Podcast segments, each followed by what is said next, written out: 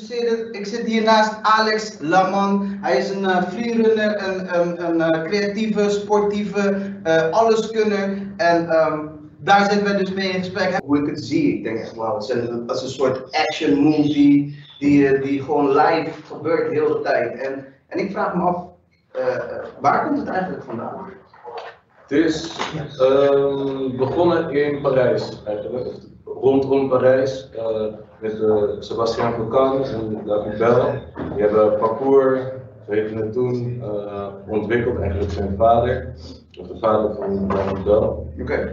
Um, daarna is het een beetje overgewaaid naar Engeland en daar um, hebben ze, ja, het was eerst echt heel, heel praktisch, dus echt hoe kan ik bij wijze van spreken zo snel mogelijk hè, van hier naar daar komen, hoe kan ik al die obstakels zo snel mogelijk overwinnen. En in Engeland dachten ze, we maken het wat, to wat tof, we gaan het wat aantrekkelijker maken. Dus ze gaan, het gaat niet alleen maar meer over hoe efficiënt het is, maar ook over hoe spectaculair het is. Mm. En toen zijn ook meer de salto's en hè, de flips en de tricks erbij gekomen. Toen hebben ze ook eigenlijk de naam een beetje aangepast naar freerunning. Van parcours naar freerunning. Van parcours naar freerunning, ja. En vroeger is daar, is daar nog heel veel discussie over geweest. Dit is, uh, dit is beter of dat is beter. Ja. En uh, merkte je ook echt dat uh, binnen de community een soort van twee wereldjes waren. En gelukkig is dat nu helemaal rechtgetrokken en is dat, wordt het echt als één sport gezien. En, ja, er zit zoveel overlapping in natuurlijk, dat het ook stom zou zijn om onderscheid tussen te maken.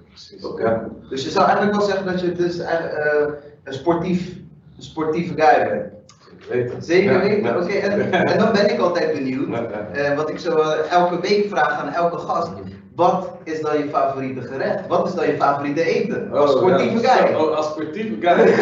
ja, dat ruimt dan even niet echt met elkaar. Maar ik heb, ik heb een soort, ja, hoe moet ik het zeggen? Guilty pleasure. En ja, dat is dan toch pizza. Toch pizza? toch pizza, ja. Maar kijk, blijkbaar kan het dus wel goed samen. Ja. Sportief Ah, eten en pizza. Ja, zeker. Kijk, je moet niet elke dag pizza eten of alleen maar pizza eten. Ik denk dat dat niet goed is, maar ik denk dat elke sporter, professionele sporter, ehm, ook echt wel pizza eet. Misschien wel een goede vraag om te weten. Eh, eh, um, kan iedereen freerunnen? Is... Zeker, ja. Ik denk dat dat ook het mooie is aan de sport. Je traint echt op niveau. Dus ja, je stapt natuurlijk in hè, op uh, niveau 0, om het maar even zo te noemen.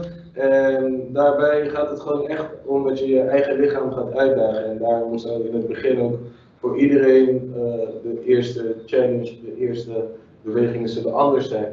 Maar dat maakt wel het instappen voor de sport makkelijker. Het is bij wijze van spreken niet zoals bij judo dat je een band krijgt van ik heb dit afgerond of ik heb dit afgerond. En, uh, en dat je daar aan het niveau ziet. Nee, iedereen kan vanuit een andere hoek binnenkomen.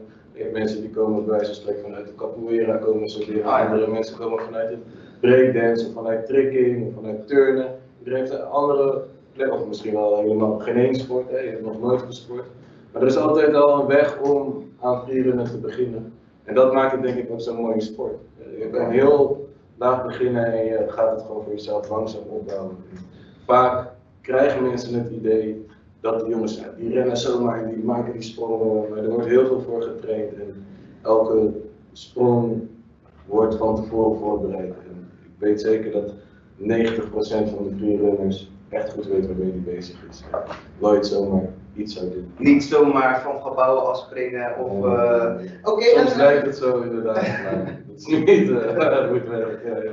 we hebben een kijkersvraag. Ben je ready? Kom maar door. Ja? Oké. De eerste kijkersvraag is, wie heeft jou geïnspireerd om te freerunnen? Goeie. Ehm, het is eigenlijk al lang geleden. Ehm, er was een documentaire. Documentaire die heet eh, Jump Londen. En dat is een documentaire van Sebastian een van de grondleggers ook van het freerunnen. Eh, ik zag dit filmpje en toen nog een filmpje samen met een vriend van mij, Michiel, een jongen waarmee ik ook altijd samen heb gefreerund. Eigenlijk vanaf het moment dat wij die filmpjes, die twee filmpjes, de andere was Russian Climbing, zo heette die, dat was een Russisch filmpje over Russische freerunnen. Toen wij dat zagen, dachten we van, oh, dit willen wij ook. En Ja. toen zijn we eigenlijk gewoon achter het scherm vandaan gekropen, naar buiten gegaan. En alle muurtjes die we onderweg tegenkwamen, er overheen gaan springen, erop geklommen, op muurtjes geklommen. Ja, kinderspel als je het vergelijkt met Ja. wat we nu doen. Maar ja, het heeft toch eh, voor ons eh, de wereld van freerunning geopend. Als ik het goed begrijp, heb je dus jezelf leren vrienden. Ja, zeker. Ehm, in de tijd dat wij begonnen met freerunning is Wanneer was dit? ja, 15 jaar geleden. Dus, eh, 15 jaar geleden, ladies and gentlemen. Zo een stukje terug inderdaad, even terug in de tijd.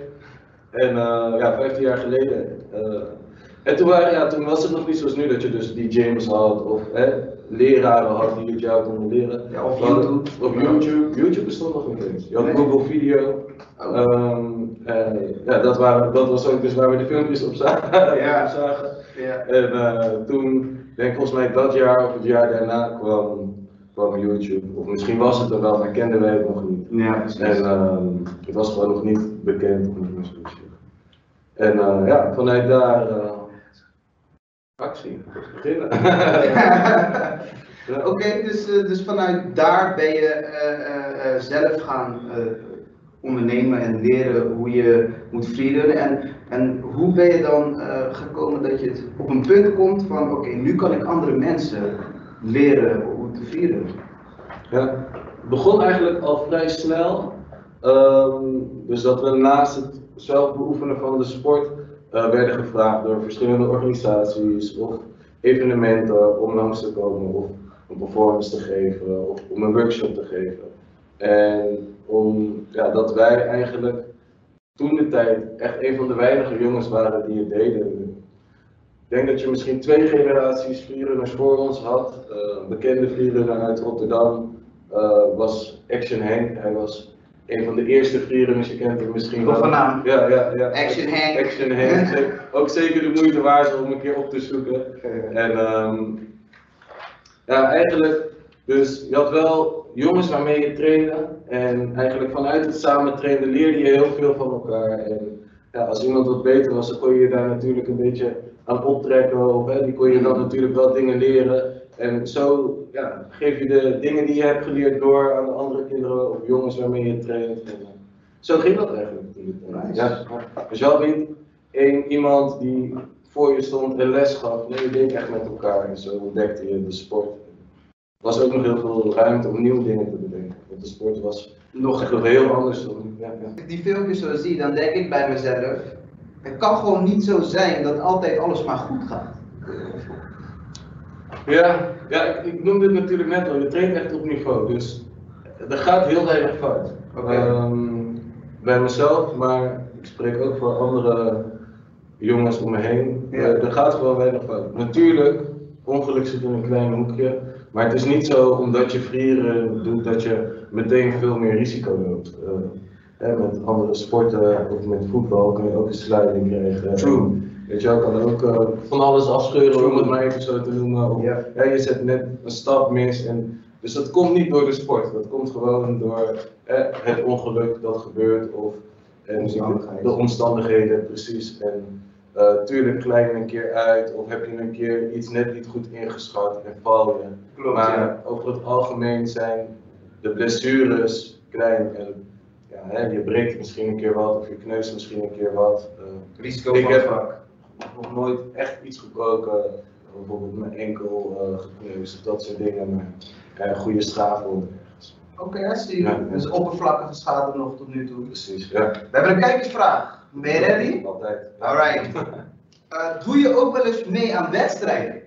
Ja, ik heb vroeger wel meegedaan aan wedstrijden. Ja, vroeger, uh, zeker in mijn beginjaren, vond ik, uh, was ik heel competitief en Ja. vond ik echt leuk om mee te doen.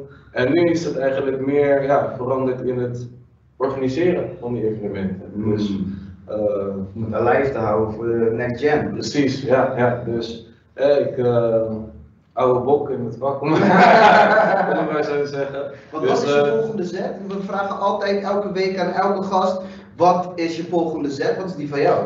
Ja, er zitten heel veel dingen om het freerunnen heen, dus het is niet alleen voor mij, tenminste, dat kan natuurlijk even nu.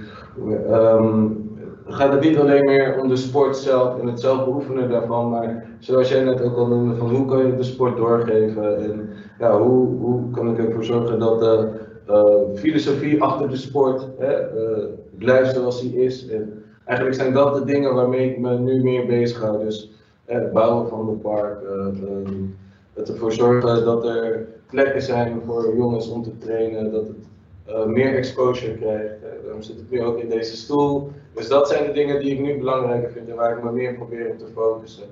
Um, ja, het ontwerpen. Dus het ontwerpen, dus, ja. dus ook echt omheen. Uh, bij wijze van spreken de buitenruimte en daarin meer rekening houden met de sport. Wat heel ironisch is, want ik zag toevallig een paar weken geleden een filmpje van toen ik net was begonnen met vieren en toen stond ik daar heel anders in. Ah. de vriend van mij zei ook van, ja, ze moeten niet voor ons dingen gaan ontwerpen, want wij vinden zelf wel onze weg. Maar als je dan ouder wordt, dan ga je toch Tuurlijk. anders naar kijken. En, en je zegt net, toen ik net begonnen was, ik heb weer een kijkersvraag, dus ben je ready daarvoor? Heb je tips voor als je wil beginnen? Zeker.